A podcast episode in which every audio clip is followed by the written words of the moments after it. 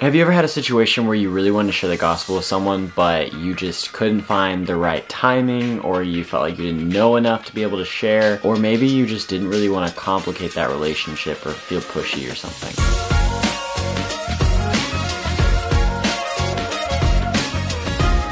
What's up guys, my name is Chris, and if you love videos like this, don't forget to leave a like and also subscribe. It definitely helps us out. And yeah, we try to make a video just like this at least once a week to be able to help you in your walk with Christ and also challenge you to, to share the gospel with people. We're going to be talking about how to live your life on mission and really being able to help you share the gospel in those situations that kind of feel kind of tricky and difficult. Um, dearly Father, thank you just for helping me um, not just clear my mind in Jesus' name. Amen.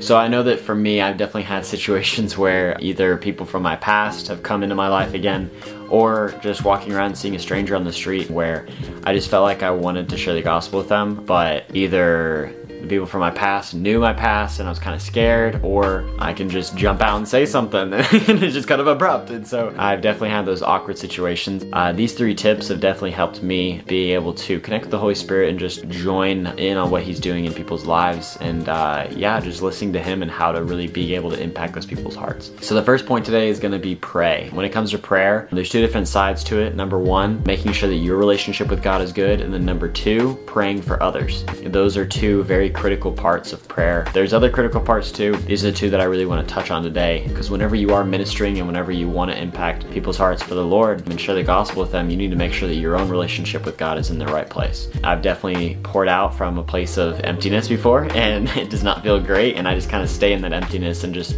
uh, it, it's difficult to, to pour out um, whenever you're feeling drained. You're kind of like challenging yourself to just do, do, do, rather than being able to rest um, in God's Word and rest in His presence and let Him pour into you. Because sometimes it feels like we don't deserve that. We just need to do all these amazing things for God's glory when really He wants you to just rest in Him. And then from that place of rest and being poured into is where you get to pour out because you're going to be continually poured into where you're just going to have that overflowing of being able to pour out. When it comes to prayer, you also just want to make sure that you are praying for other people and praying for those opportunities to share with them because uh, sometimes they aren't natural situations. Sometimes they are very planned out that God tells you beforehand, like, hey, go into this restaurant, you're going to see this person, or this person's wearing this thing, and you're going to say this specific word to them, or talk about this certain situation or something and those are just very bizarre like crazy miracles. And there's a lot of times when you you don't have those crazy things happen and it's just like just loving on someone. We are called as christians to just love. Sometimes that can be difficult.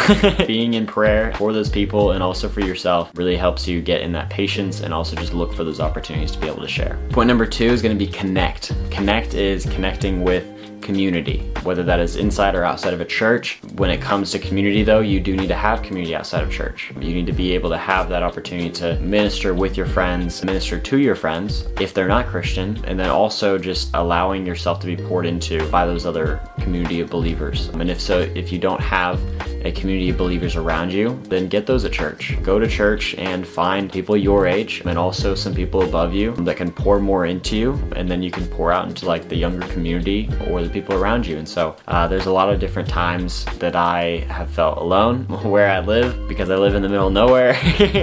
and uh, I've uh, jumped on a phone call or a FaceTime or something or texted one of my friends that in the community that I uh, hold near and dear to my heart and they were able to pray for me or share scripture with me or just talk with me through a situation. Sometimes them just listening has really helped me being able to just see god operating in my situation. Point number three is going to be respond. When it comes to respond it's responding to what the holy spirit is already doing in that person's life. Point out that god's already working in their life and also join in on that. Like join in on that blessing. We need to make sure that we are seeing the best in people. Whenever we do see the best in people, we're able to see the things that God is already doing in their life. A lot of times people need to be reminded about how crazy it is, uh, the things that God has done in their life. For me, my testimony I thought wasn't anything crazy until an older person came up to me in tears after I shared my testimony with the group. They were just like, man, like God's done so much for you because He protected you from so much. Like you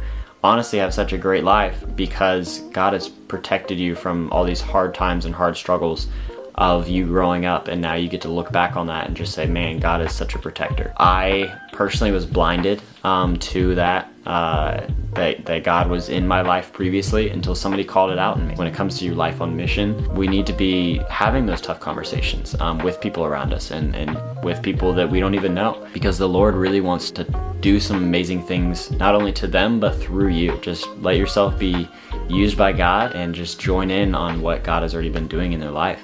And so we would love to hear down in the comment section down below and what God has been doing in your life and how He is using you to impact people around you. And yeah, uh, can't wait to see you in the next one. See ya.